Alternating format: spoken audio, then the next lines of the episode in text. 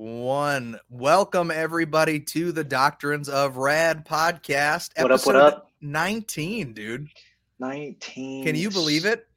What we missed, what, two weeks in the process? We've, have we missed two weeks? I feel like, I guess we have, huh? But we've also made up for it because we've done two half podcasts. So we have. So technically, yeah. we've done 20, we've had 21 21 episodes? That's crazy, dude. Why are people still coming to listen to us? I think it's you. It can't people, be me. It's, it cannot really like possibly be me. No, it's definitely no your possible. audio because I always go and listen to it is, on Spotify and I sound. These are Bose. They're supposed to be really good. Yeah. Well, I mean, yeah, if they were going to, if it was because of me, it would be because of my audio. I would agree with you there. I think that's probably the truth. Uh, that your flag, voice sounds so official. Well, you know, it's it's years of years of uh of perfecting it, you know, just right. uh, trying to trying to get that down so you feel like you're a part of the podcast. You're here with me in the room, you know, as I speak soothing uh, soft sounds of encouragement to you. Positive and encouraging doctrines of rad. Rissa so, can't quit us. I know you can't. That's right. Is she? Is she on? T- on. Uh, there we go. She is. Welcome, everybody. Uh, whether you're on TikTok or on the tubes of you, we are happy to have you here. Uh, we had a great show last week. If you didn't have a chance to listen to it, uh, we had Michael Jones of Inspiring Philosophy, who uh, came on and talked about a lot of a lot of stuff. I mean, we Lord of the Rings. Uh, we talked wow. about Molinism. Um, what else did we talk about? We talked about his debates and uh, how he works, you know, works all that out. Yeah, Josh methodology said, for how he interprets scripture. Yeah, yeah, yeah. Um, we've, uh, I, you know, it's been a, it's been a pretty good. What's up, Luke?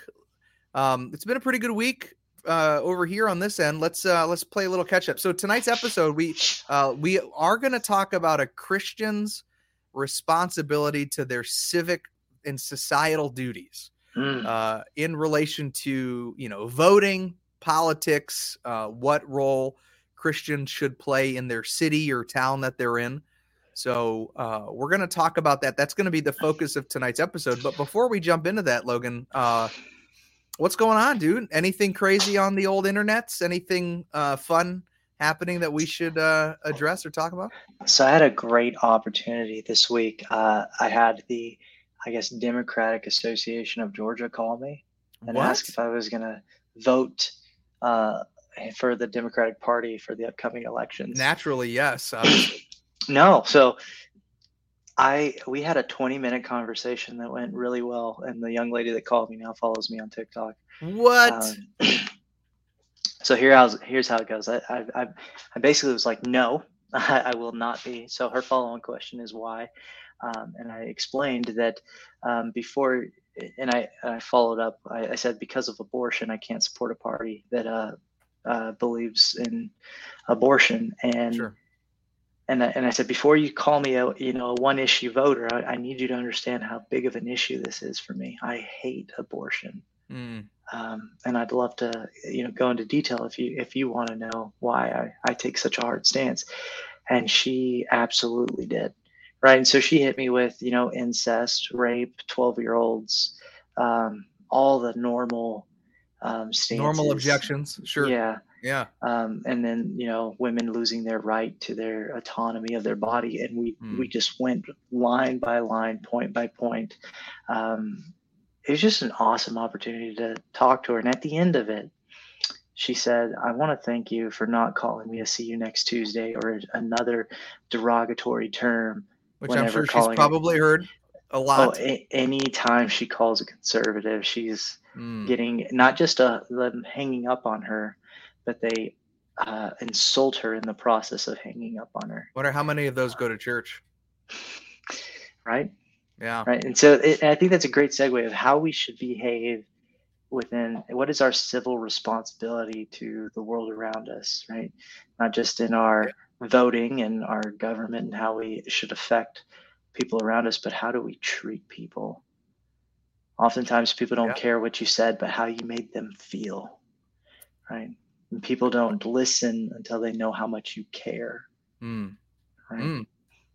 So yeah, I mean, well, wouldn't it be fair to say like as a as a Christian content creator, you know, we get all kinds of feedback that's really not asked for by other people, right? We get lots yeah. of feedback from people that you should believe this or you should repent or you should not teach this, right? So but what does it mean when it comes from someone who's taken the time to actually hear you out and yeah. actually uh you know listen to whatever your position is or or whatever, right? Like I'm not going to take I'm I'm sorry, but your, you know, random guy on the internet telling me that I should believe this or believe that, I I'm not gonna listen to you, dude. I'm sorry. I, I don't know you. You you don't have uh you know now i mean sure if you are bringing up good spiritual points and you know scriptural points and objections maybe we can have a dialogue but i'm i'm not gonna just listen to to the random dude that shows up in my uh, dms telling me that you know you need to do this or you need to do that right um, but if you've established a rapport with me then there's value, right? There's value in it because I know that you you care more about me than you do just about correcting me or or you know being right. Absolutely. the situation. So um, the reason I wanted to talk about this particular topic with you, Logan, was um, so it's something that my wife and I talked about last night, and it was something that I wanted to bring up to my pastor today. We had a um, we had a lunch or a uh, a coffee meeting, and uh, I I sent I kind of I wanted to hear his heart on it. I wanted to hear what he had to say, and uh, so here is how I pose the question. So I'll I'll bring this up in the same way, and then we can go from there. So, uh, for the last three three years since I retired from the Navy, uh, I I was really I was very motivated politically. Like I was mm-hmm. very into politics. I mean, to the point where I was like, are we going to have to like am I going to have to fight for uh you know, my state to protect my freedoms? Am I going to have to go to some sort of a weird civil war situation? Like to the it was at that point where I was just I was so consumed with politics, so consumed with what was going on in yeah. the political realm um and then the lord you know i feel like the lord really drew me out of that and convicted me right? Like he he made it clear like drew you have an idol.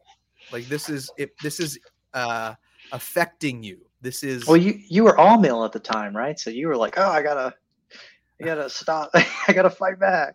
No i mean it's I was, all negative. I was amill but it, it really my eschatology i assure you had nothing to do with that uh with my stance. I i just felt like I was like, am I really getting ready to live through some sort of a revolution? You know? Mm. And so I was kind of preparing in my head to to be and plus I you know, I'm fresh out of the Navy, dude. 20 years. So my my the last 20 years of my life were very devoted to the country and patriotism and Can I and ask you something about that? Yeah. Do you think because you've been trained to find an enemy that when you got out you had to now find a new enemy? It it is possible because I never um when I was in I didn't think much about politics at all. I didn't I didn't because me either. I didn't really have a choice. It was like, well, whoever gets right. elected is my commander in chief, and I yeah, but I didn't have think a responsibility to honor that. Yeah, I wasn't fo- I wasn't consumed by it. I I I never really gave it much thought. I didn't even vote. like I didn't vote throughout my whole career. 20 Same. years. Never voted, never cared. I was like, yeah, whoever. Well, I did. The one time I voted after 20 years, it was for Trump, and he lost. so, you know, like who who even cares at this point? So stupid electoral college, right? It's not even a real college. Stupid Dominion voting services. Great, right? We're gonna get completely blocked off of YouTube now. Um, Claire says she never votes. Yeah, and I'm at the point now. So like that's that was my preface, right? So the preface is I was really I was all in on the idea of politics and being like uh, i wanted to be kind of a talking head about it i wanted to invest a little bit of my time and my effort into uh, discussing politics mm. um, but it really got to a point where i was putting a lot of hope into it and it was letting me down it was letting me down and as as any idol would right so i had right. made it i created an idol in my life uh, i thought that my safety and security you know in part I always knew it was coming from the Lord, but I was like, oh, but I need to be doing this and being involved. So um, I say all that to say, like, I took this pendulum swing. I was in this direction. I was kind of extreme on one end, just feeling like I needed to be a part of it. And it came back. And it came back. And so now, like, where I'm currently at is I don't give a rip about politics. Like, I don't, I'm not, like I said, I'm not going to vote. I have no interest to vote. I don't care who's the, the, the president. I don't care who my local guys are. I don't care. Yeah. You know, and so I've taken that, I've taken that extreme side from that angle. And so I wanted to bring up to my pastor, I said, How I said, you know, how do you walk this line? And and I really I'm I am pursuing being instructed by my pastor. I am I am at actively calling him, setting up dates, saying, "Look, let's have lunch, let's have coffee, let's do this." Like I, I need I need you to to pour into my life. he's know? probably like, "Hey, who took him through membership class?" Because right, he's, he's like filling up my calendar. I'm like, I don't know when y'all. I'm I, dude, yeah, I'm annoyed. Vet people before they come to our church, okay? He's obviously I'm, yeah. I'm annoying. I know I know I am. There's no question. Like I, you know, I have a very I have a different eschatology as him too. So I know I annoy him. But I know it, it's in a good way, right? So I'm I'm forcing Is he pre-mill? Uh, yeah, he is pre-mill. Yeah. Yeah. I'm forcing him to disciple me. I'm forcing him.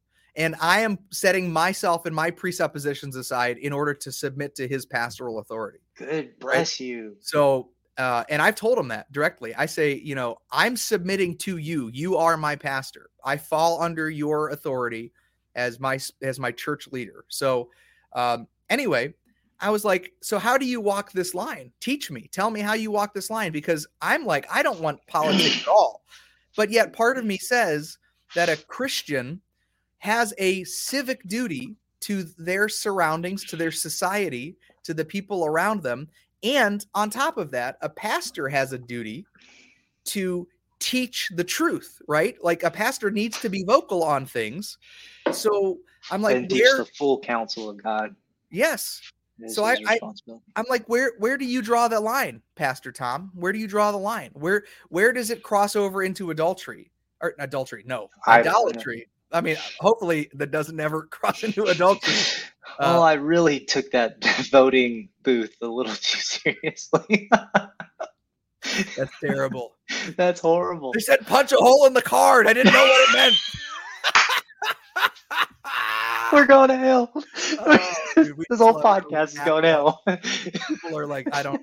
I'm never listening to that again. How inappropriate, Drew, that you would ever. How dare you? It's in my oh, head now. It's all right. I'm sorry. What? I'm sorry, guys. I I apologize. I've caused you to sin. Please forgive me. Please forgive me.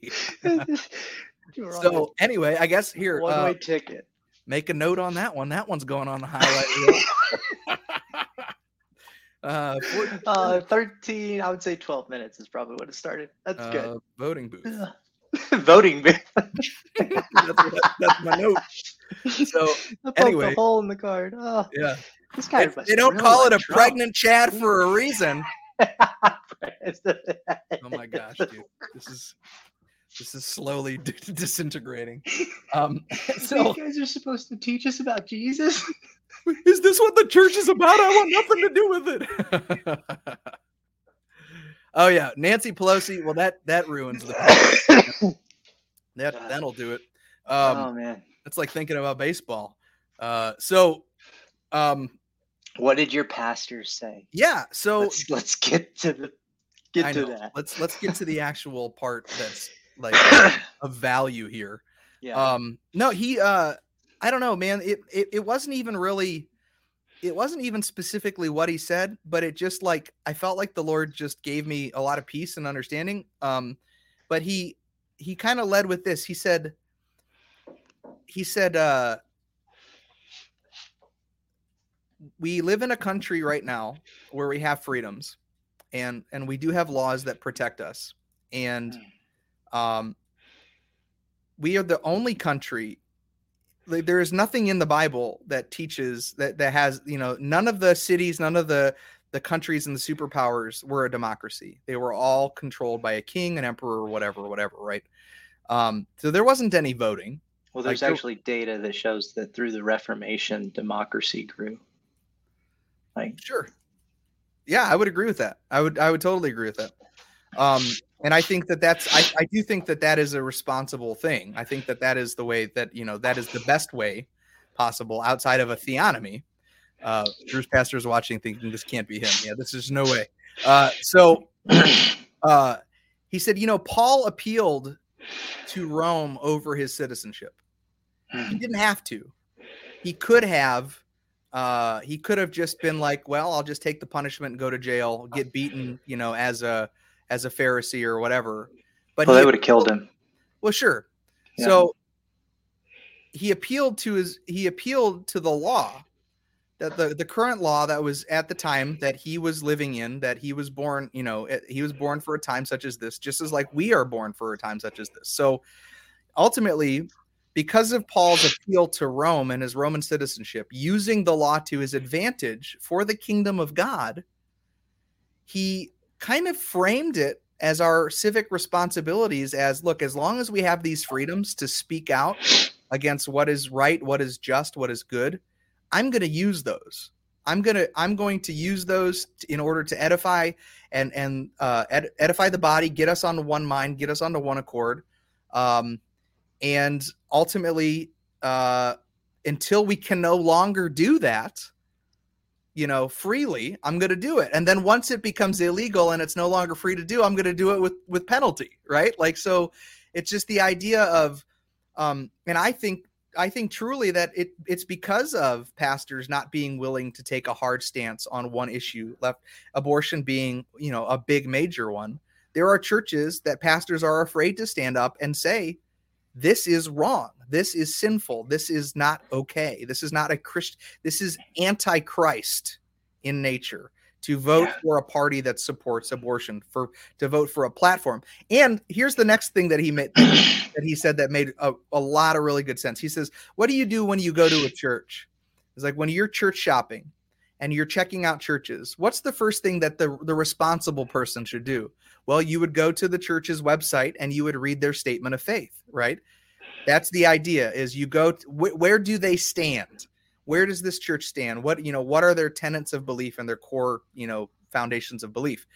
Well you need to know as a believer what part what your party stands for what the what the political parties stand for. So uh you have an obligation also to you know as long as you have the freedom to vote there is a uh if you're going to be you know if you do vote then you have an obligation to understand what what party believes what. And and really the reality is whether you like the person individually or not when it comes down to voting they ultimately get absorbed by whatever party they represent right? So they will always follow along party lines. So really you have to even though uh, uh this democrat you know may be the most persuasive charismatic type person that seems to be so different from the rest of the party lines when it comes down to it, they will always remain within their party lines. So you need to read the party's statement of faith uh, as mm, a, a, Christian. That's good, right? because uh, we all operate under a worldview, right? Yes. Even the atheist has a religion. His worldview is how he decodes the world around him. Yes. So, Crystal says, "What if neither candidate is great? Then don't vote." I'm I'm all for that. I I believe strongly that you have a it, it, it you have a right to not vote. You know, I I couldn't vote for Trump on a because of a personal like yeah I just didn't like him as a person. Um, I took a hard stance on that, but um, I guess I don't know, man. The, the the you know the common phrase is uh, like picking the lesser of two evils. Yes. I don't. I don't know. That was a big. That was a big phrase used in the church when it was Hillary versus Trump the, pick the lesser of two evils is what they would typically say. Um, how about none? How about no evil? How about that? How about I pick no evil? How about I not be complicit in any of that? Right. And I think that a lot of people took that stance too. Um, I just feel like I got caught up in the moment. You know, I, I, feel like I got caught up in some idolatry. I really, I put a lot of hope and, and trust uh, in the governmental system. And I think a lot of it was related to my years of service and, and my years of, of uh, forced distilled patriotism being you know uh, injected into my veins on a regular basis. Um, Hmm. But uh, yeah, I, I I think that uh, I think in that case you shouldn't vote. If you're you, you, you your heart should you know the Holy Spirit should guide you. I think, but Absolutely. And I had somebody correct me, and he was like, Logan, you're not voting um, for somebody to be a Christian. right, Like, they, they don't have to be a Christian to run the United States, it's a secular institution. right, Um, but you better vote for somebody that's going to protect your freedom to be Yeah. a Christian and under his his authority. yes, or at a minimum protecting the values that we hold to be true. yeah.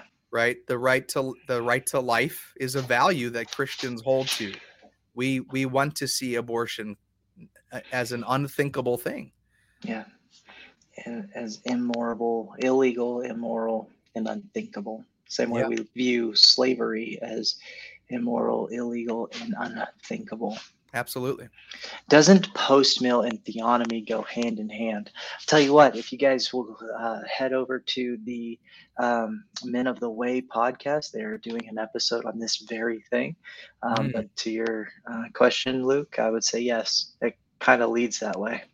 i think it does and i think i think post mill leads to it i don't think that post mill necessarily has the idea that theonomy like i don't think Correct. pers- this is drew's opinion I don't think this side of heaven theonomy will work. This side of Christ's return, I don't think theonomy works because there's no how how would that work? How would a theonomy work in a in a world of sin? You know, and I'd be very curious to hear those guys. Uh, well so i am a theonomist and i i still i ponder and think through the idea all the time and i don't know how i, I don't i don't know how it would work it didn't work for the jews right well, they there's didn't want it anyway. They wanted the there's an entire old testament where it didn't work yeah. um i don't know Yeah, that's my question. Is you know, I think I think post mill post millennialism as the eschatological view does lead into theonomy. That's the idea, but I don't know if like I know that guys like Wilson and Durbin they're they push for that sort of thing, but I don't know what that means practically. I've never really heard a good argument for uh, a modern day theonomist type view. Like, how do you do that? How do you do that when we are still riddled with sin? Like, it seems like Uh. a un, untenable thing. my my idea is always like if it's good for god it's good for me right and i i, I try to think through that it's it, his rules and guidelines are for my good right Mhm. it's not because he needs us to behave but it's to it's good for us um, how does that work out practically i don't i don't know Yeah, yeah. I mean, don't, really, I don't see it perhaps it, it it really boils down to the individual level of the the Christian responsibility in obedience to the Lord. well here's the problem it leads somehow because we're sinful creatures it leads to legalism Somebody else's view is going to be like, no, you should follow this, right? There's, there's going to be that one guy that is like, no, I have the most theonomy view, right? Like, if you're not doing my theonomy view, then uh, you know, then we're not doing theonomy. So and they'll make like a bunch of videos about it and go back and forth with just Yeah. nothing is new under the sun everything is just a repetition of the past just Yep. with a, a different dimension to it so shouldn't we be active in politics Joel Webbon web Webbon Wabon? there's a Is good that, one on isn't that what. Spider Man says when he has to go swinging? Web on, web off. Um, yeah. Um, so shouldn't we be act? I think that's the question. Should we be active in politics, and what does that look like? Um, yeah so i i would say and how i think of it is that it starts with your family right? It starts it starts with you it starts with the person in the mirror and then your family right there your first ministry. Um, and then your network of people your neighbors people you see on a daily basis your, the people you go to work with right? Then your community your town your county then your state then your government right? Then the federal government right as a whole. You're not you're not going to be able to just charge the doors of the White House and say we want this change. It yeah, happens January through 6th, us guys. educating people, explaining to them um, the reasons why this is truth, the reasons why this is how it should operate. Yeah. Uh, it starts with the nuclear family. It starts with your neighbors, your your network, um, your county. You should be very, very, very involved in what's going on in your local town, Mm. more so than you are with the federal government, because that little change will help change your your your count or your town will help change your county. Your county will help change your your state, and your state will help change the uh, nation as a whole. Yeah, I think it, it does start at the individual level. what are you doing uh, as a servant of Christ uh, in your duties to love your neighbor as yourself? You know, what are you doing there at that local level? What are you doing when, you know, if, if there's a city council meeting where you have the opportunity to uh, proclaim the gospel? Um, you know, I think of it like, uh, you know, Paul, because of his Roman citizenship and because of his appeal to Rome, he was able to proclaim the gospel in front of the Caesars. You know what I mean? So if a Christian is involved, I like actually I like what Durbin says about this. A, and maybe you told me this, Logan. So tell me if that if this was you, but um, a Christian should be speaking to the government the way that the prophets spoke. Oh yeah, he he did that in a courtroom. He said, "We will do as the prophets do and say what the prophets said. Abortion is wrong, and you will change this law." Yeah. Right. Amen. like, I am calling you on your sin and you your blindness to what is actually happening. You are killing innocent children. And we're not going to act like you're not doing that. We need to say what the prophets said and do as the Yeah. prophets did. I think that is Absolutely. the involvement. That is the answer right there. That is the Christian's obligation uh, when it comes to government is to speak the truth of God to the government officials, to hold them to account. That they that their their very position uh, in authority has been granted by God. So be wary and woe to those that take it for personal gain. Yeah. Uh, Daniel says, Ooh. "I'll- Da- I know Daniel's comment just gave me conviction. I have yet to pray for Biden. Yeah, I- I- you know what? Sad. it's not That's just not you, like dude. me. No, I mean it's uh I have I I may have done I may have prayed for the country, but I don't know that I can say I've particularly prayed for him. But that is true. That's a that's a very true point. Uh, he says always pray for the country and regardless of who is in office, God is ultimately the one in control and he works all things out for the good and that is the truth of scripture. That's That is the truth of scripture. Uh so yeah, I absolutely Romans man. 13 is a good point for this entire discussion. Yeah, Uh, Calvin John- just said you guys are talking about Romans 13. Did you just see that? Read that comment? No, I didn't. That's hilarious. it just just happened, I guess. um, I do I do want to talk through Romans 12 though, like because we're talking about on a personal level. All right, so I'm gonna read this out. Um, so I'm gonna read this whole chapter just so we have some Let's do some it. man. context. Yeah, I it. appeal to you, therefore, brothers, by the mercies of God, to present your bodies as a living sacrifice, holy and acceptable to God, which is your spiritual worship. Do not be conformed to this world, but be transformed by the renewal of your mind, that by testing you may discern what is the will of God, what is good and acceptable and perfect. And that same word for perfect there is actually uh, not not in the sense of pure, as imperfect, but perfect is in complete, Mm. right? So you could actually say when Christ said on the cross that it is finished, he actually said that it is perfect, it is complete, it was perfectly finished, right? It is, um, it is done. Mm. For by the grace given to me, I say to everyone among you not to think of himself more highly than he ought to think, but to think with sober judgment, each according to the measure of faith that God has assigned. For as in one body we have many members, and the members do not all have the same function. So we, though many, are one body in Christ, and individually members one of another. Having gifts that differ according to the grace given to us, let us use them, if prophecy, in proportion to our faith, if service in our serving, the one who teaches in his teaching, the one who exhorts in his exhortation, the one who contributes in his generosity, the one who leads with zeal, the one who does acts of mercy with cheerfulness. And this so obviously we're all different members of the same body, right? And Christians should be using those um, portions of grace that we have been given, right? Our our, our abilities and talents um, to help move the kingdom of God within our local area, right? And that's why I say it starts at home, starts with you, uh, the man in the mirror, right? And then it starts at home, and then it starts in your neighborhood, starts with the people you work with.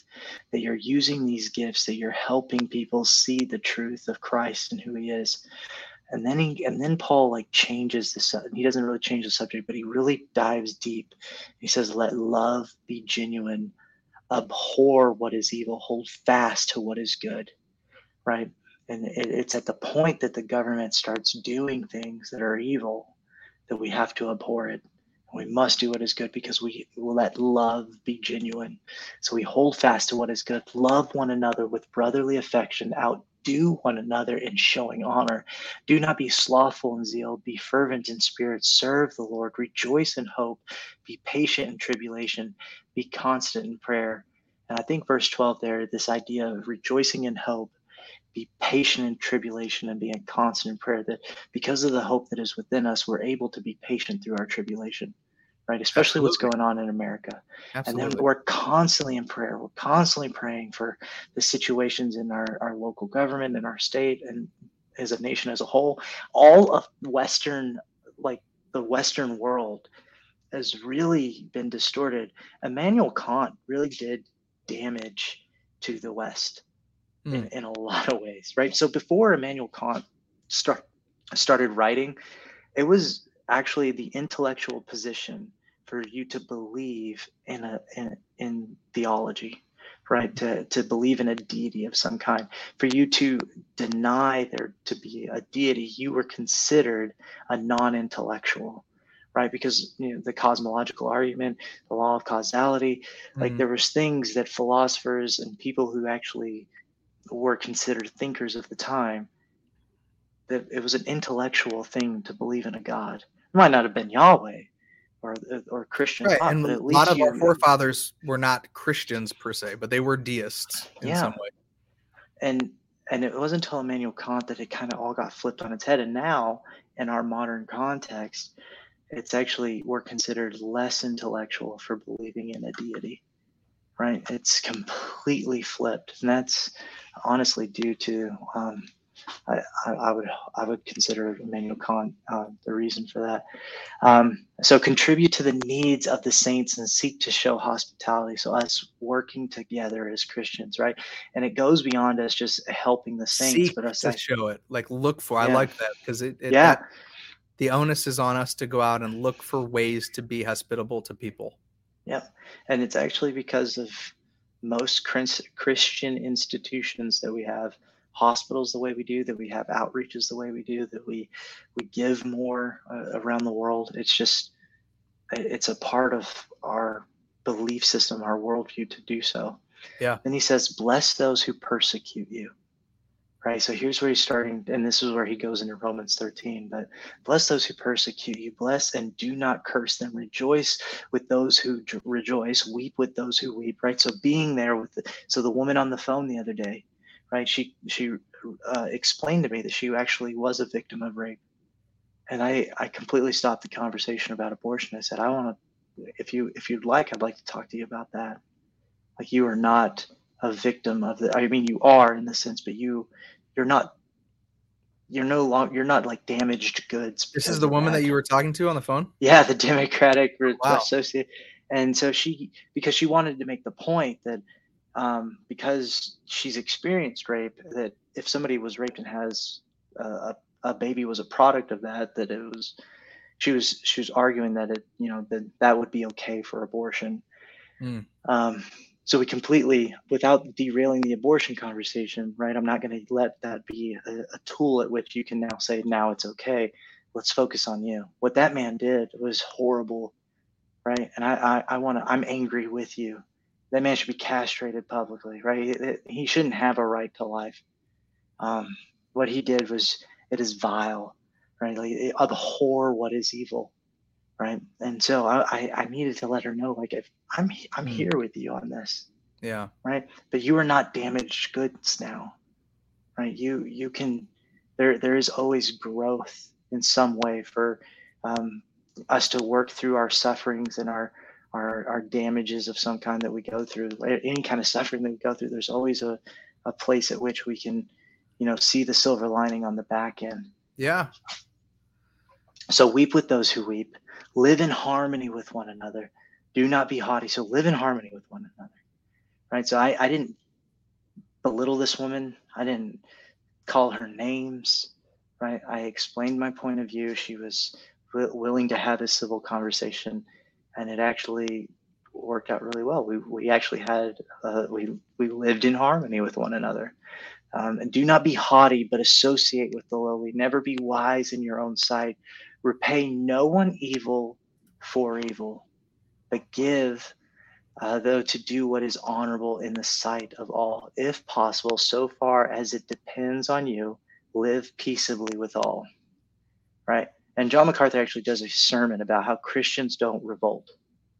Christians mm. don't go out and have a riot. We don't go out and um, now it's one thing in World War II where we see an atrocity, and as a government, as a body, the American people, you know, stormed the beaches of Normandy. Right. We, we stopped this evil from happening. Right. But, but on the other side of that, Vietnam was a, a whole issue, right? Like Vietnam was a failure. And we thought that communism was going to take over all of Asia, and which is why they sent, you know, that's how they got people to go to Vietnam. And yeah.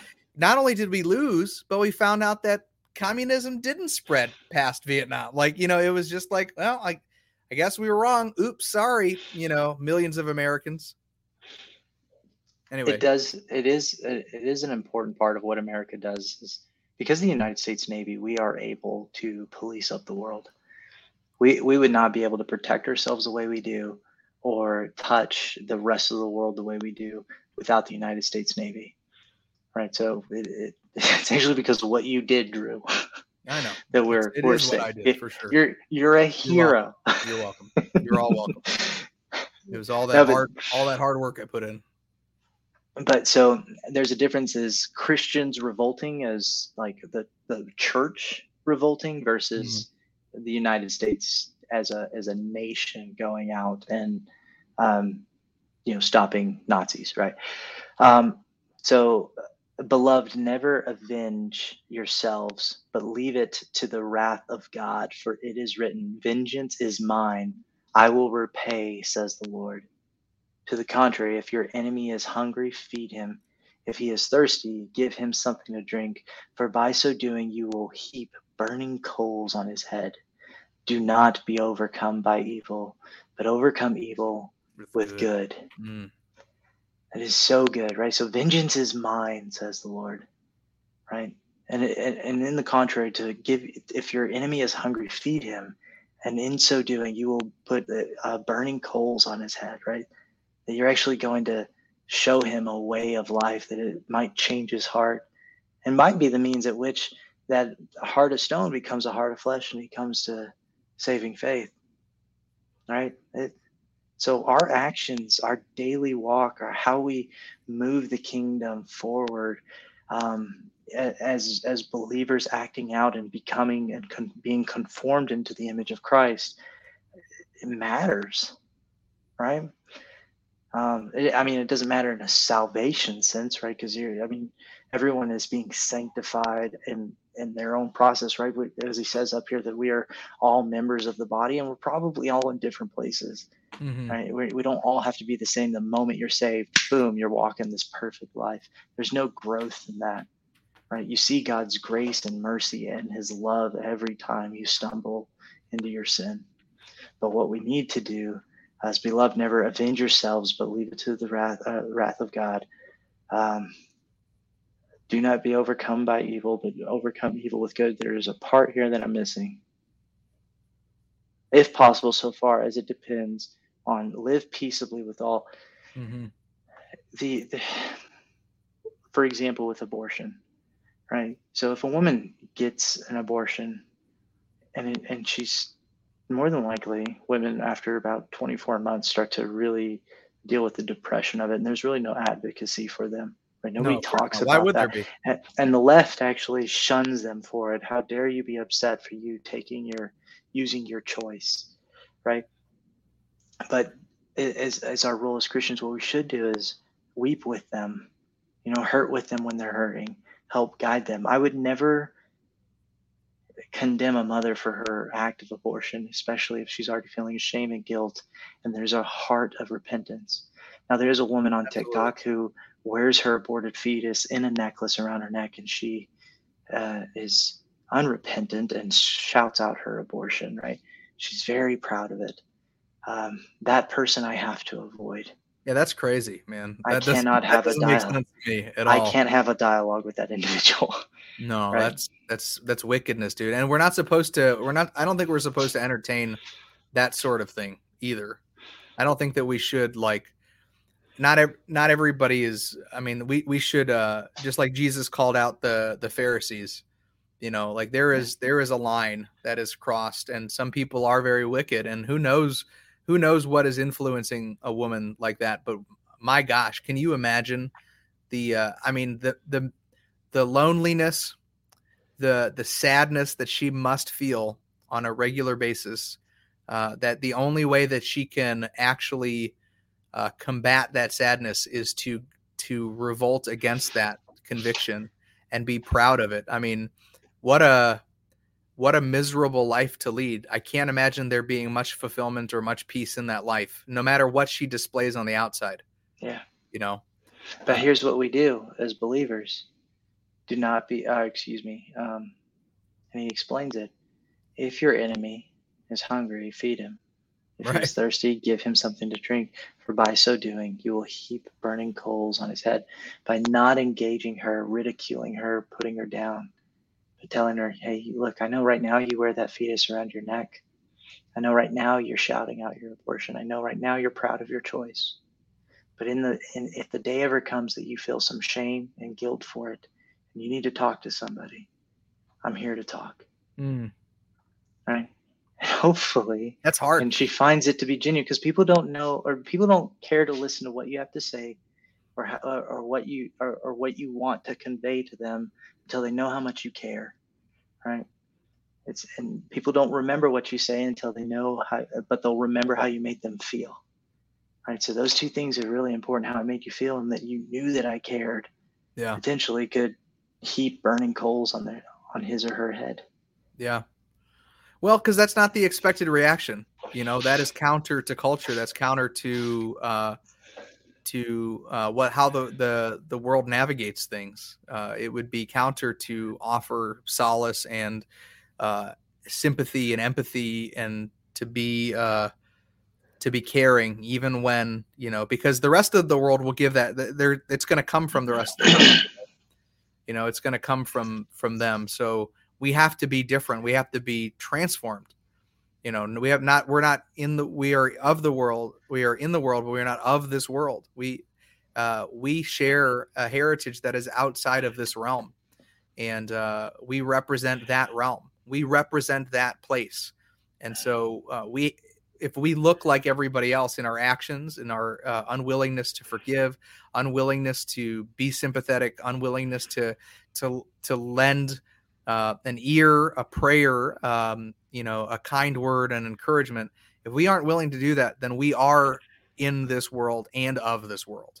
If Yeah. we're not willing to do that, to so uh, I want to answer Calvin's question. Uh, Uh, okay, I was like, I was hoping you. Like, I was about to say, Calvin, go po- post this on YouTube. So I know Calvin. Calvin is new, uh, and so and I appreciate. He was actually in my live earlier today, so it's great to see him back again.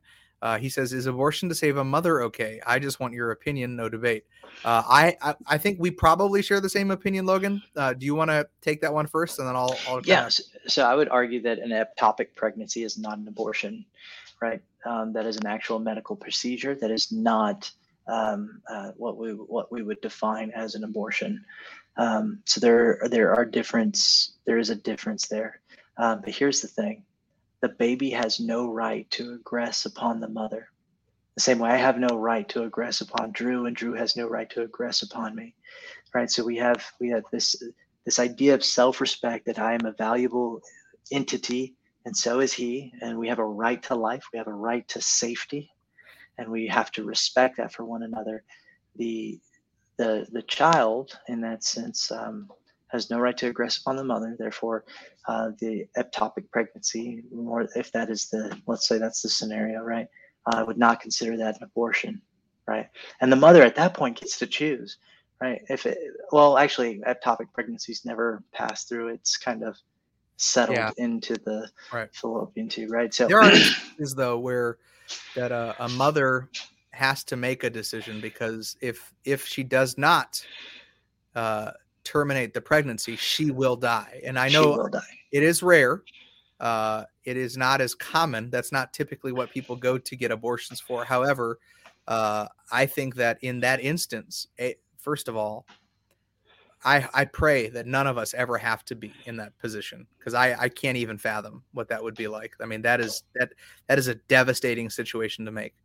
Um, however, a I would be willing to bet most mothers would actually mothers that I know uh, would be would would actually advocate for keeping the baby alive if it if it were a matter of choosing one or the other. Yep. Um, and uh, in addition to that, I think that a uh, husband and wife have an obligation to pray about and to make a decision together as one flesh uh, in relation to uh, which one which one survives. If it is a if and situation, which is a terrible situation to be in, um, there has to be an obligation from uh, or there has to be a decision made that a very hard decision made on account of the mother and father um, on what to do. And in some cases, I do believe, and I don't know statistically what the answer is, but I do believe that there are cases in which they decide that it the baby survives and the mother doesn't, uh, and that and that is up to the family. It really at that point, but. Um, and the mother, right? She's at that point. She's of course. choice. I mean, ultimately, yes. I mean, ultimately, it's up to the the mother that is having to make that choice. But you know, hopefully, that mother is in a situation where she has a partner, a spouse to lean on to help her work through that hard decision because that would be um I don't know what I would do, man. Like I've tried to personalize those questions. Like if it was my yeah. wife and and she, you know, it was uh it was the baby or her. I mean, Jenny, I think I would probably say I want to keep my wife. But yeah. if my wife was dead set and determined that she's willing to give up her life, I feel like it would be very hard. It would be a lot of tears and a lot. I mean, that would be a hard thing to process through. But yeah. I think I would, I would ultimately, I would honor my wife's choice too, and I would raise that child uh, in a way that was still honoring to God. You know, so yeah. Um, thank God that that hasn't been the case in my situation, but for some people, um, that's very hard. So notice Calvin uh, and his response is, "I agree, terrible situation," and the left will say that you're right. Yeah, you're right. That's why we should have abortions. But that's because the baby is aggressing upon the mother. But when the roles are flipped, the mother and the decision to get an abortion is now aggressing upon the baby. And the same rights to life are not being applied to another human being. Right. If a human being causing harm to a human being, right? And there's a decision that's made from the fetus to the mother. The mother makes a choice for her life to be be sustained.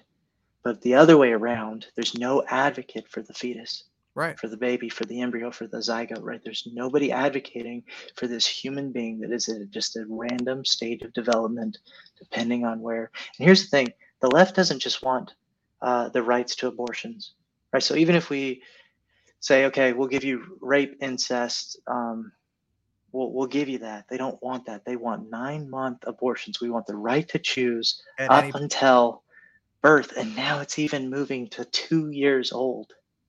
That's right? crazy. Like eh, it, that's crazy.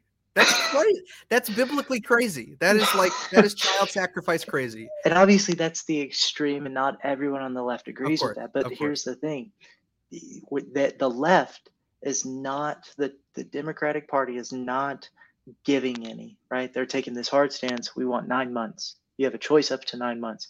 But for some reason, and this is the cowardness of the Republicans and the conservatives on the right, they're saying, okay, we'll we'll we'll bend a little and we'll move the the the, the goalpost, the goalpost to right. uh, you know 21 days or you know, six weeks or whatever it is, Right. instead of saying, you know what, no, that is a human being from conception. Right. Well, because they're the not they're not says. Guided what- by the Lord, man. They're they're not they're not based they're And that leads us to what this whole podcast is about. What are Christians doing to help educate? And the same way the uh, the abolitionists did, right? And the, and during the Civil War, we should be doing the exact same thing now. There is no difference there, right? Because remember, in the Civil War, that's not. I know that looks like a man, but that's not a man. That's a black man, and he doesn't have the same value and worth as a white man and they they they use that to manipulate generation after generation to literally consider a human being property right there were three they were considered three-fifths of a person when it came to voting right because what was three-fifths three-fifths was like what you considered your property right right. it, it's if we if we if we can fight back against slavery and make it unthinkable Mhm. we should be able to do the same. This nation is growing, and what we are seeing is as the left continues to push their craziness, the the right begins to the pendulum swings back, and it's like, look, this isn't working. This is wrong. Nine months is too much. That that it has hiccups, right? It, it it literally can sneeze in the womb, and you're telling me that's not a baby? Right. right? And so we need to push that pendulum back. We need to do what the prophets did and say what the prophets said, and call them Yeah. out for their unrighteous behavior. They don't, I'm not asking America to become a Christian nation. I would like it, Right. But you will follow the same guidelines for all human beings being made in the imago Dei. This is made in the image and the likeness of God, and you will respect that. Yeah, I mean there there to me there is no there is no middle line and that's that's and I think what Luke had said earlier is uh and I would agree with him. One of the problems is the church uh, is the ch- the church has become lukewarm on issues like this. They don't want to offend people. Uh, they're they're afraid of the backlash. They're afraid of being canceled, uh, and and that that should show everybody the heart and the intentionality behind that. That's a dead church. If they're unwilling to stand for things like this in, in such a uh, an important issue as the right to life, um, then how will how can you have any confidence that they'll stand in the face of any adversity? You know, I mean, do you think that that same guy, that same pastor, or that same staff is going to stand up when the government, if the government walks in and says, "Close your church down, you're done"? Do you think that they're just going to be like, "No"? yeah, you give like, an "Well, inch, they take not? a You've already compromised on everything else, right. So, and here's the here's the, and I know the the slippery slope fallacy, right? But like, if you really look at it, look at the statistics of when a church starts letting a woman become a pastor, and like the and look at just go look at the data. Like, don't take my word for this. Go look at the data. How fast that church becomes um, different than what it started as, right? Either becomes a word of faith movement, either becomes uh, a prosperity gospel church. Um, or progressive in some way. At least go, go look from the early 2000s to now. There's And we're not picking on. Look, guys, we're not picking on women. Like, let's let's get past that point. Okay, we're holding to biblical, to scriptural truth. Uh, we're not saying that women don't have value. That women are very valuable in teaching. Women are very v- women. I mean, for the for for the last couple centuries, women have been the reason that you know kids have been educated at homes and been taken care of. They have value, and and really in in a traditional home, like the wife is there raising the children into the standards and statutes of the Lord. Uh, you know, being led by the husband who should also be doing that too. But, you know, in a more traditional sense, the husband would be out working, the wife is out there is maintaining. So there is value in what a woman can provide. And in fact, there is value in what women should and and there's an obligation for women to be involved in the church to be involved in ministries to be involved in the administration of certain things within the church we are specifically responding and, and, and referring to the role of pastorship for women. And I would, I've said this before, I'll say it again. Uh, and I believe this, and this isn't me trying to be arrogant, but show me a church where the woman is the senior pastor and I will be able to pick apart the problems within that church. I will be able to do it every time. There, it, it, it is. I mean, take uh, the overt example of that, like Paula White's church, right? The the insanity that is going on. This uh, I don't know if you know who she is, but she's a you do. She's a big Trump supporter. She's like she was one. She was praying with him at the White House, sort of thing. Like, dude, there's all kinds of idolatry in that church. There's all kinds of of uh, uh, forsaking the the plain contextual reading, the exegesis of Scripture, in order for that church to be successful. So, yeah, Joyce Meyer. For look, I according to people that I've talked to, now listen, this I don't know this for sure. All right, I'm not a fan of Joyce Meyer, but from what I've heard, is that she has really gone away from a lot of her earlier teachings 20, 30 years ago. Now, I don't know that she's openly, verifiably repented from that. I don't know. Oh, but, no, the answer is no. She's my aunt. I'm related to her. I'm dead serious. What? Like, yeah, we talk about this all the time. Like, I have conversations with her regularly. No way, yeah, dude. She is non-repentant. This the how she started her ministry is not what she and the problem is is that wait hang, hang on stop, stop talking what is she really your aunt no okay oh, well geez dude like i'm like how are you gonna blow past that don't, don't don't just blow past that like you didn't just say what you just said. You just, did you just say that she's your aunt? Bro you had you had I, got, I'm not gonna lie you had me in the first half brother. That was for the viewers. No but oh, like man.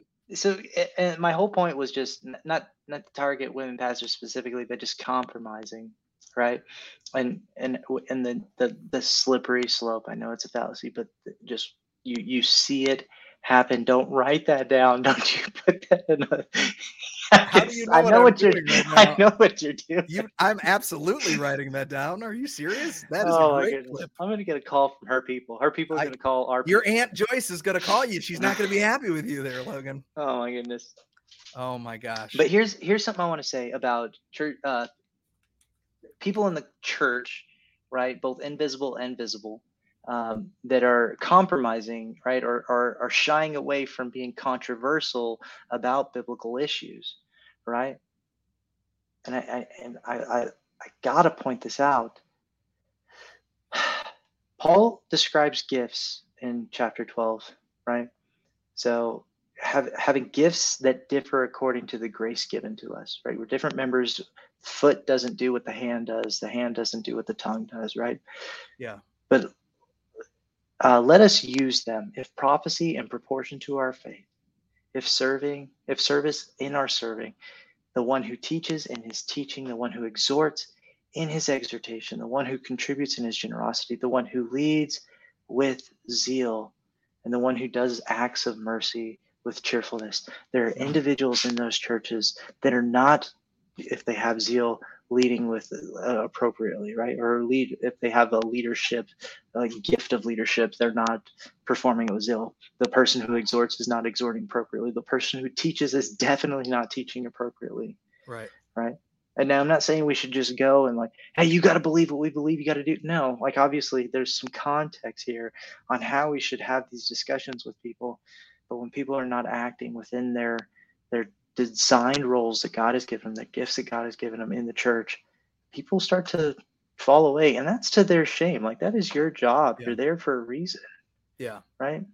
And be, let me let me also be clear. Like I'm not I'm not actively seeking out churches that are pastored by women so that I could go correct them. Like that's not I'm I'm gonna allow God to deal with churches that way. I and in this is why like no, that's I, a Thursday goes, night for me. Every it goes Thursday, right. find one, and I'm like, ah, it goes back Ken to a, it, go, it goes back to a, a, personal. It goes back to a personal obligation and responsibility.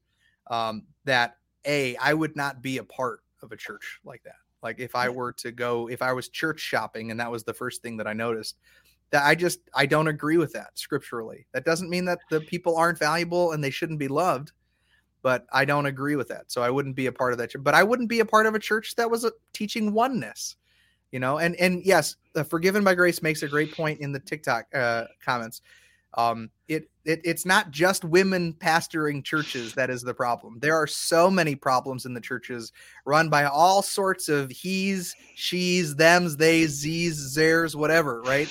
Like there's all kinds of problems within the church because of the nature of sin Um, I just want to be as close to the biblical. Um, res- I want to be a- as close to my biblical obligations as I possibly can, and Yeah. I I can't I can't uh, I can't sacrifice that part of me when I read it in Scripture. And until someone comes along and teaches me a better way and makes it more you know make it make more sense, then I'll listen. I'm I'm willing to be wrong. Women pastoring is not a salvation issue. It's not a salvation issue. It's a debatable one, and I think there's a scriptural standard there, but it's not a salvation issue. You may you may disagree with me, Logan, but I I think that it is a problem. Yes, but uh, people can be saved in those churches as well. Well, I would say to those men, the men that she's leading, to their shame, It, to it, and your it- shame that she's be. There and Mhm. she's leading because she's not performing in the role that God has designed for her, and she had to step up and take your role, where what you should be doing. So to your shame that she's up there right. teaching And- you. let me also preface that don't use the argument well if no man will stand up then god will have a woman stand up no if god wants there to be a church he'll send a man to pastor that church that's just the way that i see it but Yeah. again I, I would say that those men are under judgment. The, yeah the whole church would be i would consider to be under judgment. Yeah. yeah absolutely. Rissa changed her name by the way. It's rissa sassa. What does that mean? Rissa I don't Sa- think she knows. She doesn't need. She's in Oregon, Portland, Salem. So- say like massachusetts? Like where the witch trials were? Salem, Oregon, where the, salem oregon. I, I, for a short time in my life, I actually thought that that's where those were occurred. No judgment um, public education. Well, yeah, you gotta love it, man. That's uh, uh, number 453 of why I'm teaching my kids at home. Reason number 453. Um, yeah. So, all right. Well, let's. uh Well, I think we've had a really great convo. Let's open it up to some questions. Yeah, I'd anybody on- really like that. yeah. I really just want to like, especially about civil responsibility and or just anything, man. Like, yeah. If you guys have anybody on TikTok has any questions for us to to tackle, anybody on YouTube has any questions, uh, hit us up with uh, what do you got? What do you what kind of questions do you have? It can be they can be ridiculous questions. We might not answer all of them, but Drew, what do you think of Romans 12 for this? You think it, it works? Yeah, I think well, I think all of Scripture works. Right. I mean, but yeah, I think uh, I think I was listening intently to what you were saying. Um, you can't have Romans 13 without Romans 12. There's a lead up to it, you know. so all of those things are relevant you, you know how do you uh, how do you submit to authority you know i think part of the thing is realizing that god establishes governments god establishes those authorities uh, and um, we are called to render to caesar what is his and uh, and god is is well aware like there, nothing blindsides the lord so and i've said this before too if america becomes a socialist country guess what we still have to worship jesus we still have to proclaim the gospel. There, there, there just will be there will be a price to pay for doing that. But uh, yeah, I, I Mm. think that uh, that's why I try to. you- I get sometimes frustrated because I got some older guys in my church, and they're they really just they're very patriotic. They're boomers, you know. Some of them are greatest generation guys, right? So there's some older folks that really love the government, really you know think about that. Uh, and I've had to be the voice of reason at times, and I've said like so what? So what if that happens? And I- I-. I know we talked about this in episode five with uh, Pastor Slater, but I, I it took me forever to find a church without a, an American flag behind the pulpit. It took me forever. that was that was six- such a good point that he made. man. Six months of church hopping, and that was the first thing I looked for. Wow. Right. Yeah. Prior to his saying that, I would have never even really thought about it. I mean, I would have just been, I just would have been part of, you know, par for the course for most of the churches that I had been in. But, uh, you know, I happened to already be a member of the church that I was in when he said that. And then I had to be like, oh gosh, do they have a flag? Like I had to think about it. They don't. They don't. thankfully. So that's yeah, that's good. Um, so uh, Luke does have a question. So shouldn't we be involved in politics for all the reasons about abortion, gender, uh, love or hate Trump? He appointed the judges that overturn Roe. Uh, I mean, yeah, I think I I don't think that either of us are really making an argument that we shouldn't be involved in politics. I think Drew's I, stance is just he's at a point, right? Um, and I don't I don't fault you for this. I don't think anybody should. Um, that he's just at a point where he's he's taking a hard stance just because of where you were before, right? Um, it became an idol. You you want to get away from that, but I think starting at home, which you're already doing, starting within your local community, which you're already doing, you're you're doing politics every day, right? You're still doing it on on TikTok, even though you know you're not literally talking about right. politics. You're still you're advocating for a certain side. Exactly. Right. Yeah, I mean there is look, there is truth, and there is you know there's truth in uh, in the mission statements, the vision statements of those parties. Look at those what those parties stand for, and and know and see what lines lines up with Scripture. I think that's the obligation. Uh, homeschool historian, I like what you say. Tax the churches. I agree. I think the churches should be taxed. I think we would see a great falling away of heretics and and um, pagans that uh, are using the tax exempt status uh, as a guise to make money and and exploit people. Uh, I agree. I think we should tax the churches. And another reason, which I don't think most people that say tax the churches think about, but if you tax, if you allow the churches to be taxed, the churches can now become super PACs for candidates. Like right now, a church doesn't have the ability to uh, raise money for a political party because of their tax free status.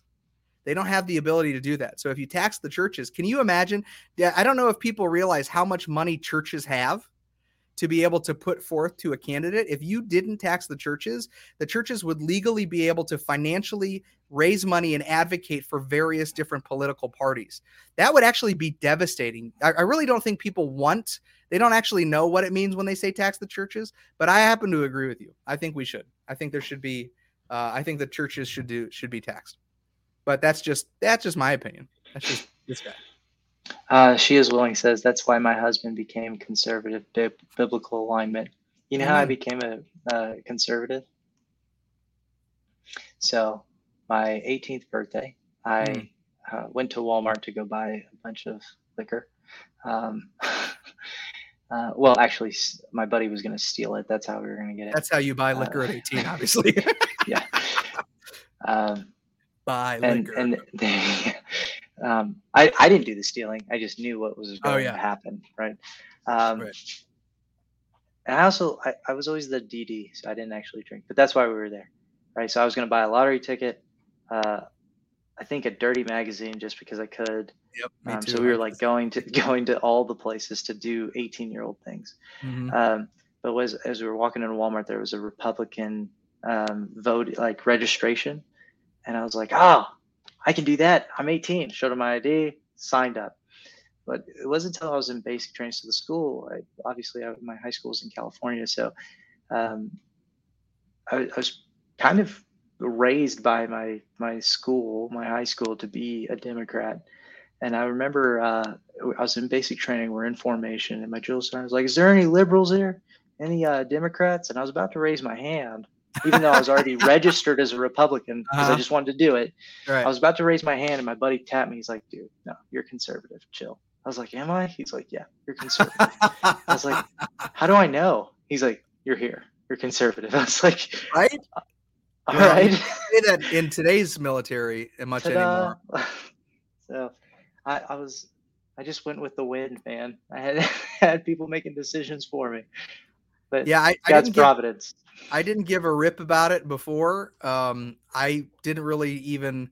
Uh, I didn't think about much where I stood, but I, I will say, I mean, I'm a registered libertarian. I, I actually kind of fall in the party that doesn't matter.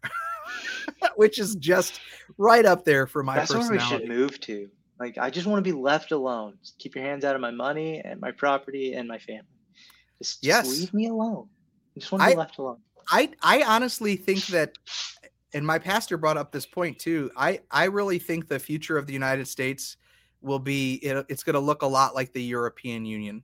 It's going to be a, a division between states. States will have their own sovereignty in that sense. Uh, I think there will be an abolishment of the federal government, uh, and you know, states that want to, you know, do the things like free for all abortions and you know the purge or whatever they want to do.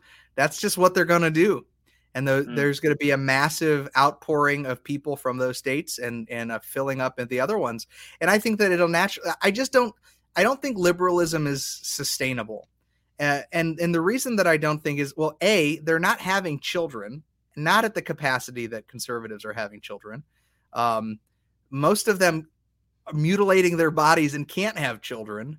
Um, and even some of those children that are being born into or or being brought up in liberal families are rebelling against it because even they realize the insanity of it. So uh, it's not a sustainable thing for the next 10 20 years. Who's going to carry the torch of liberalism except for the the the elites whose money is passed down from one elite family to another. But that's it. And and we've already seen we've seen a falling away from hollywood. We've seen people are not interested look at look at what liberalism has done to netflix and disney plus and look at how much revenue that they've lost over the last two years because of started with netflix and cuties uh, going you know now look at all of the woke agenda that that um, Disney Plus is putting out, and just the garbage Disney, nonsense, dude. Disney has a TV show, cartoon show about a a girl in high school who finds out she's half demon, and her dad is the devil. Yeah, it's uh, by the same guys that make Rick and Morty, which makes me sad because I'm a huge Rick and Morty fan. just, never, well, I'm not watching that show though. Yeah, it's crazy. Um, oh, what was I gonna say? when she shot her first pew pew 12 years it. ago. Oh, I had something really good that I want to talk about. No wonder. Well, we are talking about wokeism and we're talking about the sustainability. oh, that's right. So, uh, the liberal, I, so I got a lot of heat on TikTok about basically saying, look, I am not at war with the LGBTQ community, but it's destructive. And what I meant by that, obviously, they were like they, I, I now have an account warning on my oh on good. my TikTok, yeah, because of that video though. Uh, but it it's because it's not sustainable, right? Mutilating yourselves, same sex practice does not bring the next generation into.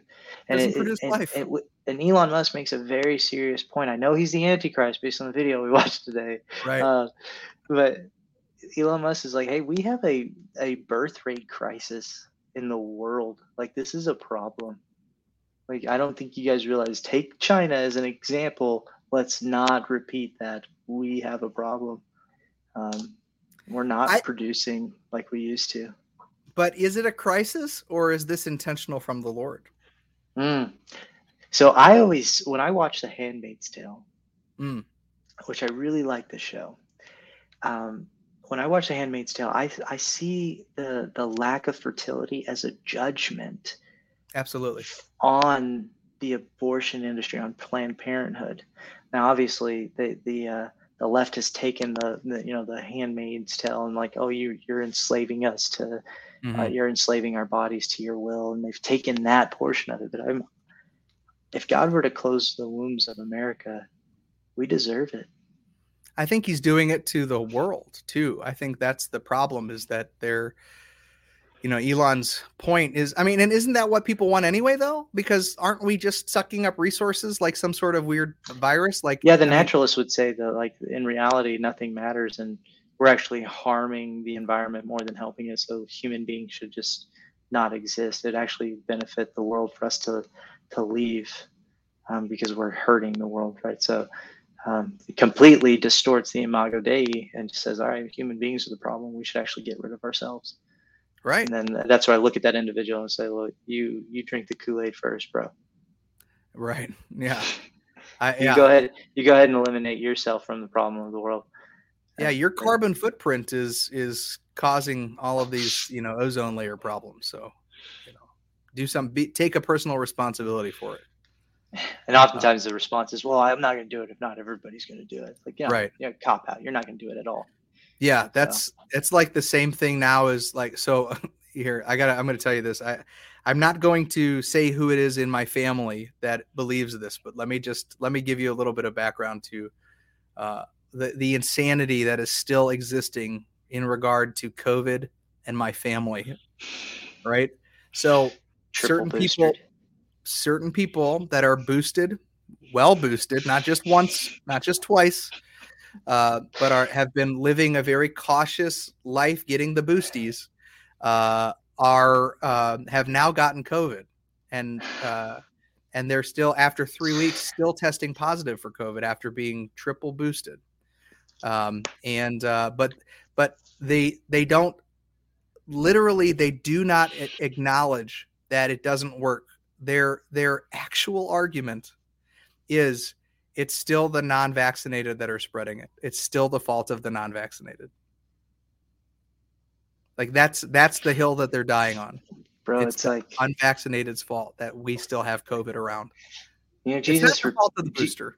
Jesus often repeated this phrase: "Those who have eyes to see, let them see; those who yes. have ears to hear, let them hear." Yeah, am I living in a parable? Like, Lord. So there's going to be 12 booster shots. Uh, One booster shot for each of the 24 elders that sits on the throne. Um, no, it's crazy, man. And you know, I don't even know how to bring. I don't even know how to bring that up anymore. Like I, I, again, I'm not going to my family reunion. I'm not going to it. Um, Find a way to heat burning coals on their head.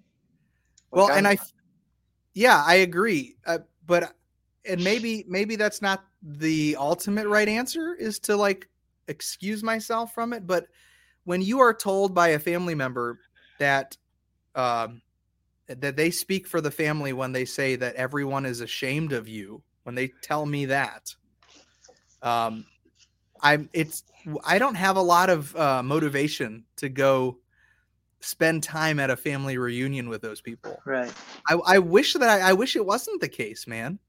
But um, you know, I understand as a Christian, I understand forgiveness, and it's been really hard for me to do that. Uh, and but I'm in a place right now where uh, I, I feel like the best answer is to just remove myself from that mess.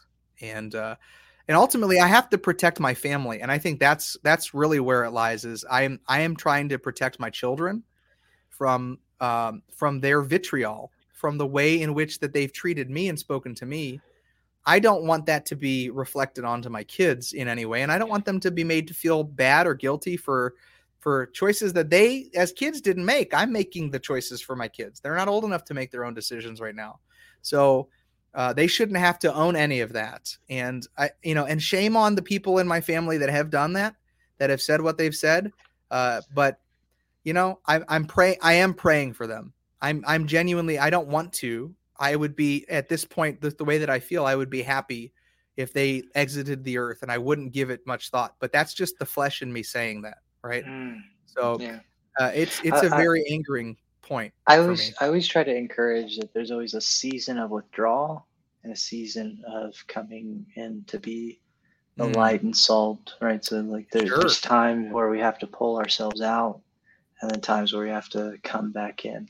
Because uh, my family was very destructive, right? They yeah. Um, I, I to the point that I was enabling them to continue to destroy themselves, and I had to pull myself away, let them yeah. fall, um, and then I could come back in to help pick the pieces back up.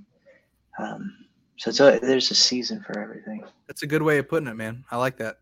You know, and I think there is a season now.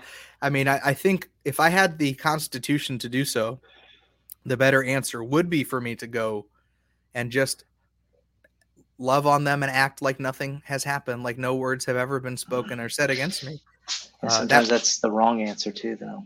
You think so? Well, I'll give you an example. Um, the other day, I gave a woman a ride. She was walking down the street, so I pulled over. I said, "Ma'am, do you need a ride?" Uh, she said, "Yes." She was carrying a basket of clothes. She hops in, and I think, "Oh, I'm doing a good deed, right? Like I'm, you know, taking this person to their house." Uh, I drop her off at her house. It's very run down, right? Mm. Uh, but there's a man there, and he kind of, you could tell he potentially had been drinking. Yeah. He's got an angry look on his face. Mm. Um, and I, so, and this is why per, ethics professors are kind of, you know, they're always kind of frozen in their decision making um, because my potential for doing a good act may have gotten her beat. And I don't know. Right. And I asked her, Are you okay to go here? Like, is everything good? She's like, Yeah, I'll be fine. Right? Mm, So I don't know if anything happened, but I, it actually potentially may have had an adverse effect. So was it a good deed or was it uh, a bad thing? Right? You know, you never really know. So in my family's Wow. situation, if I would have continued to enable them, um, when my mom hit rock bottom, she hit it rock bottom by putting a noose around her neck. She was about to step off a chair, and my nephew walked in and said, "Grandma, don't." Right, Mm, and that's when she realized she hit rock bottom, not Wow. the fact that uh, she was killing herself with drugs. wow. Right, the, the sickness wasn't getting worse, but by me supporting and trying to help, per, like dig them out of this hole financially, I was only enabling the problem. Right, so I, I mean, it, you got to have discernment on how Yeah. to be there, love on them. If they're being destructive, pull yourself away. Well, well, Drew, why don't you come around no more? Because you're killing yourself. Yeah. I don't want to be a part of it Yeah. right? And I'll, I'll love you, and I'm gonna come back, and I'm gonna help you through it. But Yeah. if you ever want to talk, I'm here. But until certain things change, I cannot. I have a family to worry about. Yeah, I that's good, cannot hurt you in the pro- I, I feel like I'm enabling you to continue with whatever. Um, Th- That's how it was over Christmas last year because we were going to go visit, and um, I had family members that said that they wanted us to wear masks, and I said I'm not putting my kids through that. We don't wear them here, and I'm not going to do that with my family. I'm sorry. Uh, I'm not going to make my kids feel like they have a disease because they're not vaccinated. I'm not going to put them in that. that's That's a that's a terrible situation to put your I'm so in. sorry, Drew. That's that's heartbreaking. they wanted to spend Christmas masked up in their house with my family because we were not vaccinated. And I said no. I, Yeah. I and and it caused a rift, man. I mean, it it yeah. it, it and it led to uh, another member of my family eventually coming to the point of saying that they're ashamed of me, that they're ashamed of of you know, but they've been ashamed of me Oh, I can I, I can just hear it now. Like and not even being a part of it. Like you can't just wear a mask. Like Right. you couldn't just put on a mask. right. Like is it really that big of a deal? Like Like yes, it is. yes, actually, Yes. it's not. Look what you're asking me to do. I'm not going to help you. Fe- I'm not going to feed your fear. if you're that afraid of COVID, it's not. There's no benefit to me coming to visit you. Hmm. I'm only going to po- potentially be bringing something from my area to you.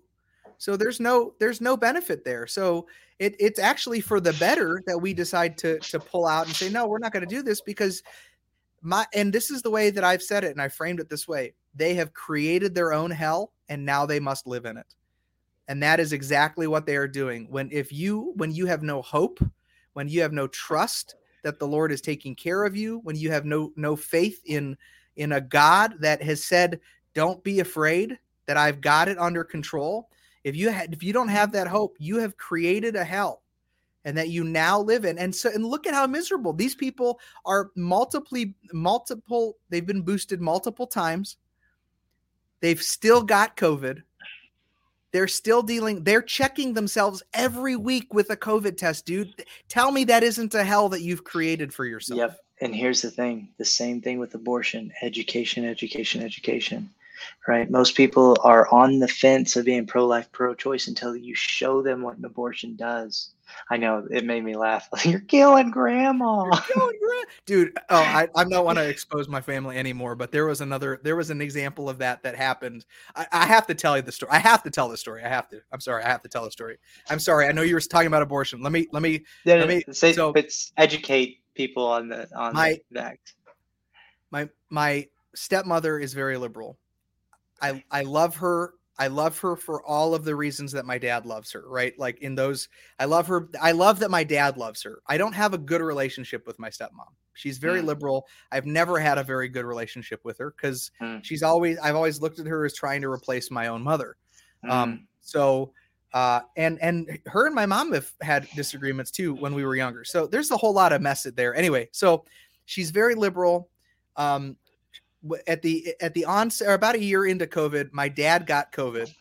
And um she was such a mess just um, like oh, he's gonna die all of this is gonna happen. I wasn't there but my brother had to deal with this. And my brother is also he's i don't know i don't know why he th- believes buys into all this stuff but he does. So but um she was like, she called him on the phone crying, come see your dad. Come, he's not gonna make it. And so Adam is like, All right, cool, I'll come see him. And she's like, But you can't come in the house, just come see him and put your hand on the the, the window. Just touch the glass of the house. Like, dude, like what is going on? What is happening? This can't be real. Dude. Drew, my husband is saying, Are we related? Oh, because same family issues? Yeah, maybe we have the same family. Are they in Ohio?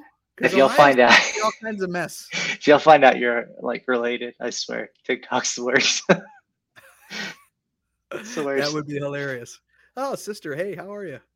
Um, yeah. So I, I had to share that, man. It's like that. It's that yeah, level of insanity. But I think you're right. You've created a hell you must live in.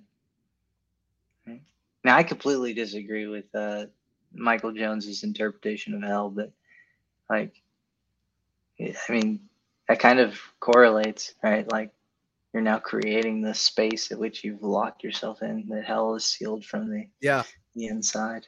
I yeah, I do disagree with what he said too, but I do I do appreciate the way in which he um kind of views how they will be tortured by seeing the joy in the believers. Mm. By by by a an eternal observation of those that served God and they are constantly having to be put through that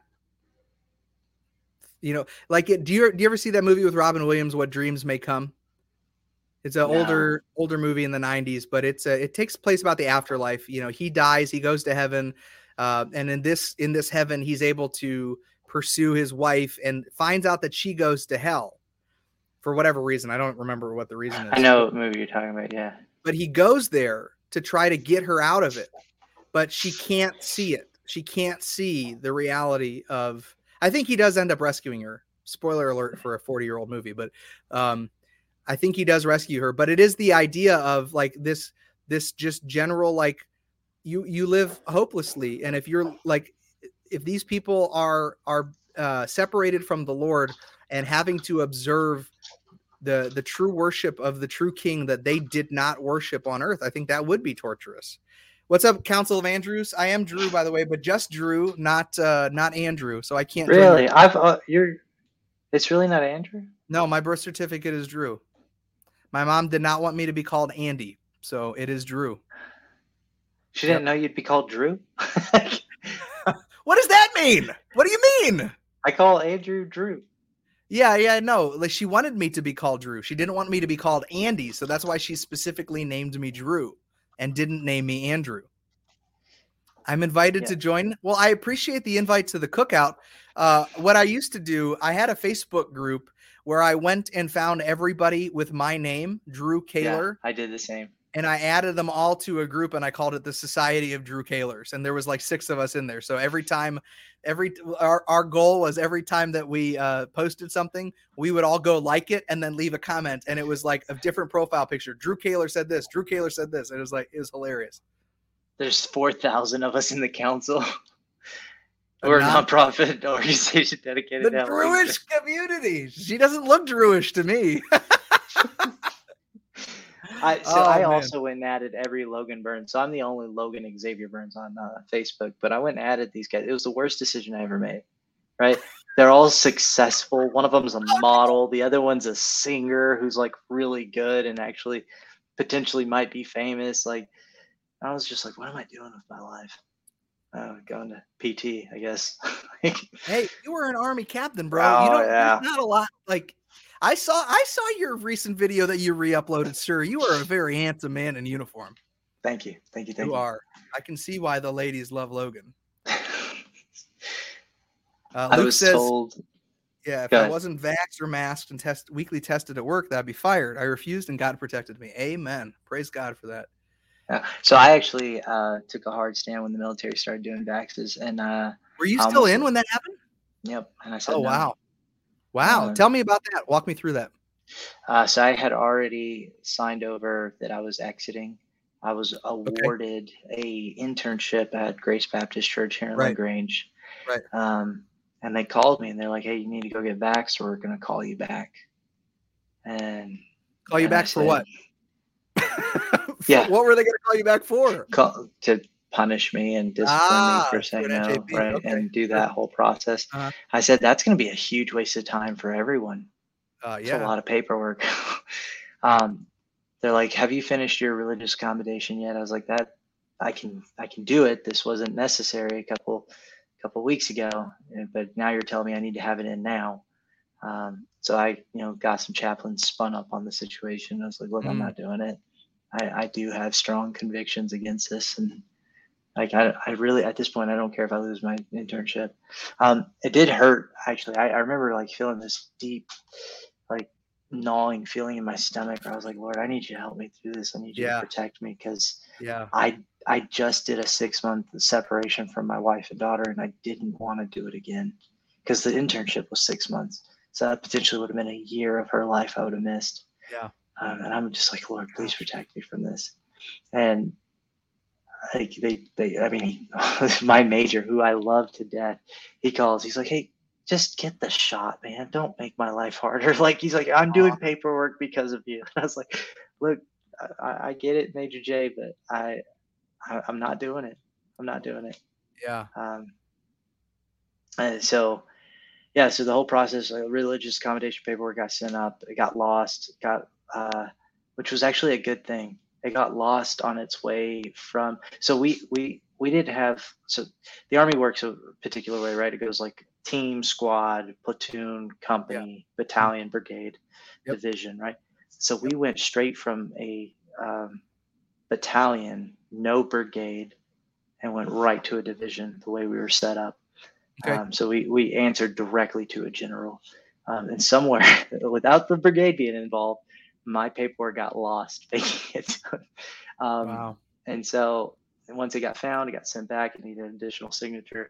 And by that time, the six months had passed and I had exit it. So it was, Praise the Lord. a- that's that's the Lord right there. yeah.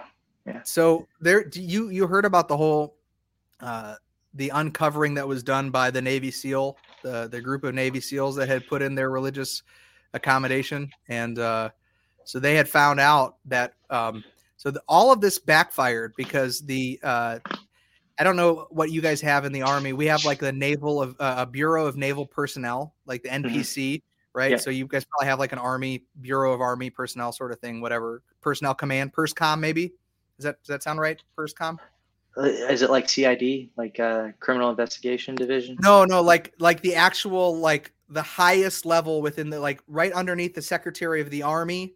There'd Yeah. be like an organization that deals with all personnel issues in relation to the army. So like Ours would it be would like human resources. yeah so something like that so anyway what had happened was um you know the, the these navy uh these navy commands were putting in their re- religious accommodations because they were saying okay if you put in the accommodation you know you there's a good chance that you'll be able you'll be fine um, but it turned out that the department of the navy the purse the purse side of it was just rubber stamping denial denial denial on every single one there was no review actually happening of any of the religious accommodations so they actually told me that as a uh, as a scare tactic. It's going to get denied. They're not denying any of them. You're wasting your time submitting this paperwork. I was like, well, then they can tell me that it's denied. Then Right. So Yeah. of course that's what the military does that all the time. So it did Uh, get denied, but like, but it was too late. They too lost it. so the these navy this group of Navy SEALs from one of the spec gurus um, basically uh, heard about this and inquired in it, and it actually it, that got uncovered. So now uh, the the people that were doing that essentially got re- either reassigned or fired from their positions. Uh, and they were able to actually push through. So a good majority of, of Navy folks that did put in their accommodations were able. To, there was a point where it was too late. Like the guys that they rubber stamped that had already processed out. But I think that they actually came back and said, um, if uh, if you guys want to come back in, like, hey, we messed up, you can come back in, sort of thing. And I think it's too late at that point. Who's going to come back in, right? I feel Who's like, like I, I know like a sailor is a sailor is a sailor, but when we're dealing with seals, like we need all of them. You know what I mean? Like, like, all right, everybody else has to get the shot, not the seals. Like we, Well, that, and we- that's the beauty of the SEALs, right? Because any Army guy can go join the SEALs, any Marine can go join the SEALs. Like you can you can try out for it.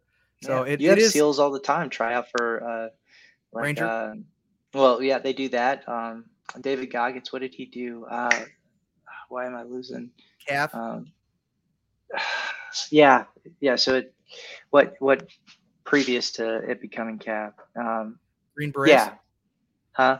So uh, there's a step above Gr- Green Berets. Oh, DevGru. that Delta Force.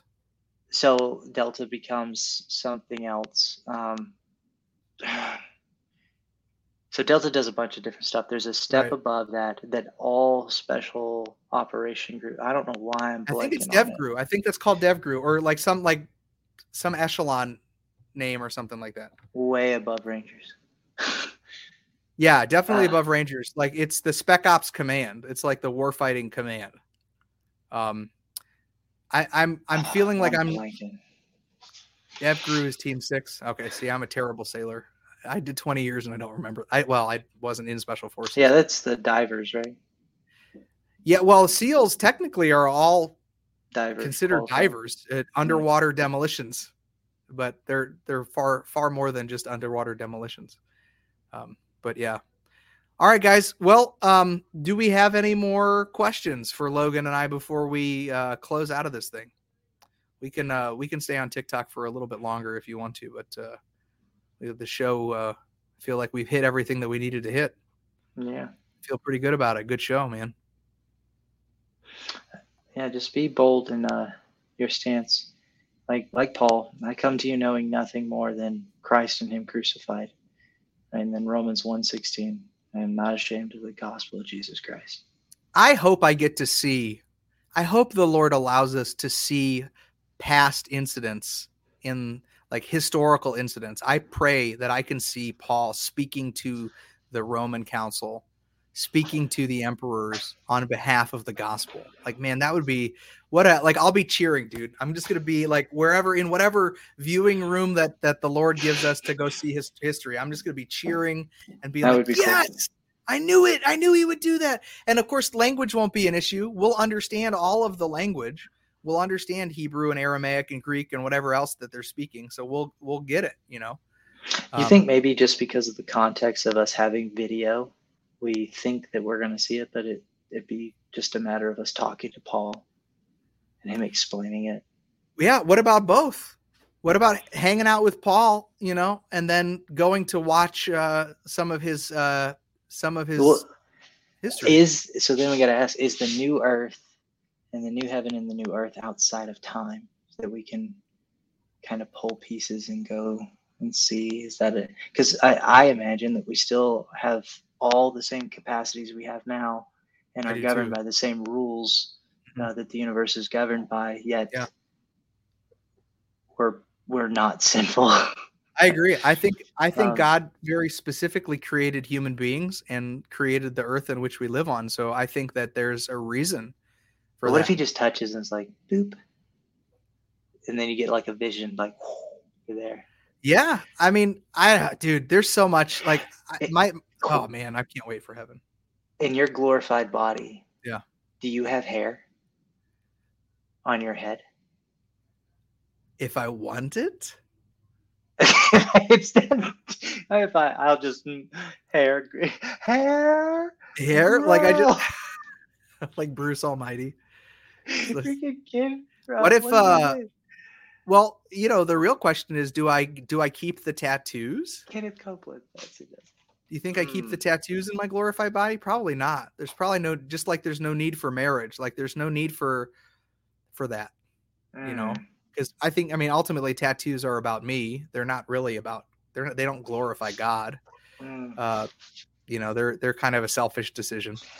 I'm bald Uh, by I- choice. I- I- yeah, yeah, bald by choice. Yeah, I totally do this for my own.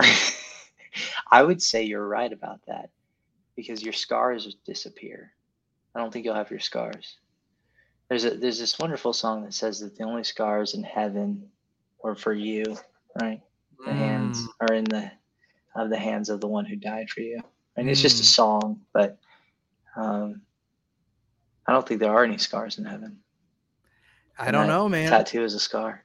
Interesting. Yeah, it is. It is. You know, Ooh, but let's that even speculate same- even more. say the same about like moles and you know like birthmarks and other things like that too. So, stuff Shadow Boxer.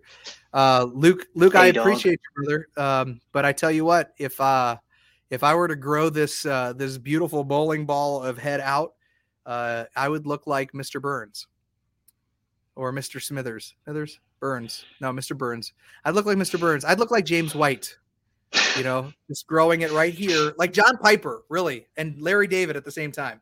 It would just be this this ring of just naked baby butt right here, and then just a, a, a cartoonish amount of white, ridiculous hair uh, off my side. Maybe I'll do that one day, and I won't say it to anybody. I won't go live. I won't do TikToks for like four months, and I'll just show up on TikTok being like, "Hey." she said, "Do it, math teach comb over." Oh yeah, yeah. I mean, I could probably do that with my back hair. Nice. Uh, that's great. Um, all right, let's before we get we before we uh, digress into the rest of this ridiculousness. Um, you want to do the gospel or I would love to. Let's Man, hear it. That sermon today messed me up. It was Let's good. hear it. So I actually uh, found a sermon online accidentally. Um, so I guess YouTube was open and I just kind of touched the video and it started playing and I was like, "Oh, John Piper, I'll listen to it." Christian hedonism is this idea that God is most glorified in us when we are most satisfied in Him. Right? And he really breaks down this idea between faith and reason.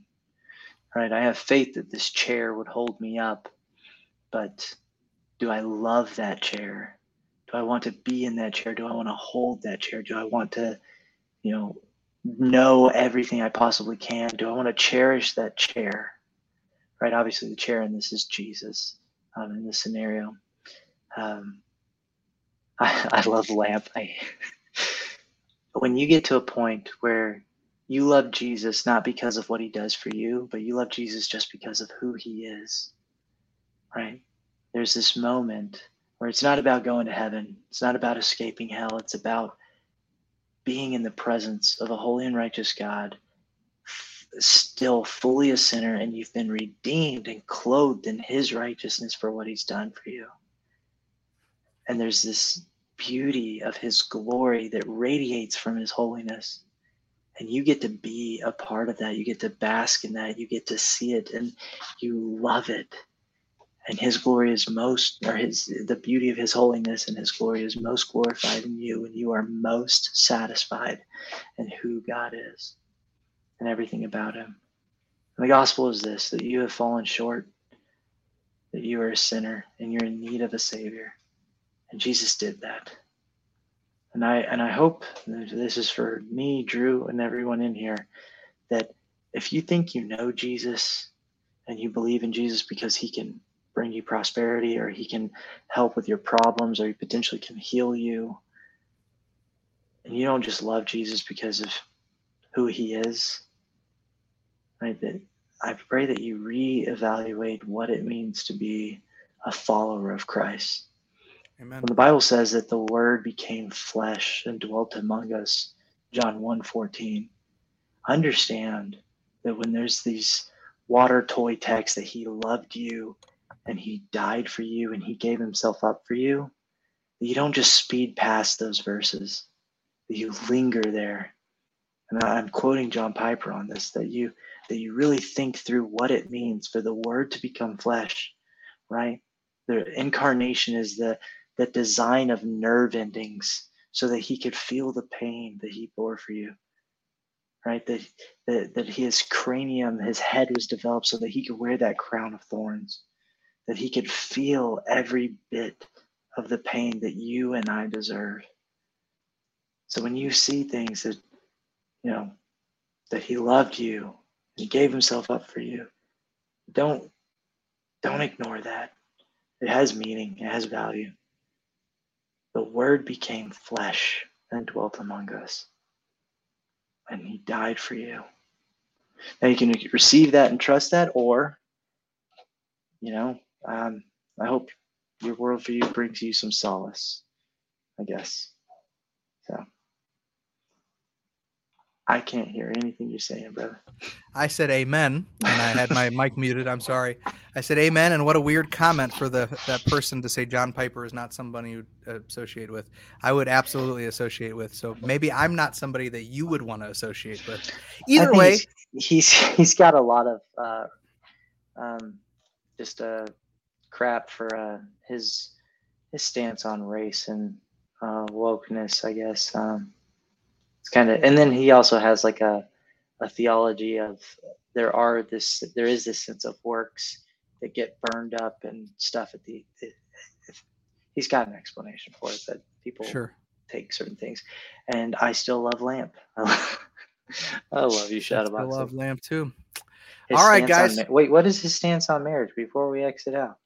Well, we can stay on TikTok. Let's close out the show here and uh well, this is going to be episode I'll, 20. I'll bring us over to TikTok. Uh, God bless you guys. See you later. Uh, YouTube show is gone. All right.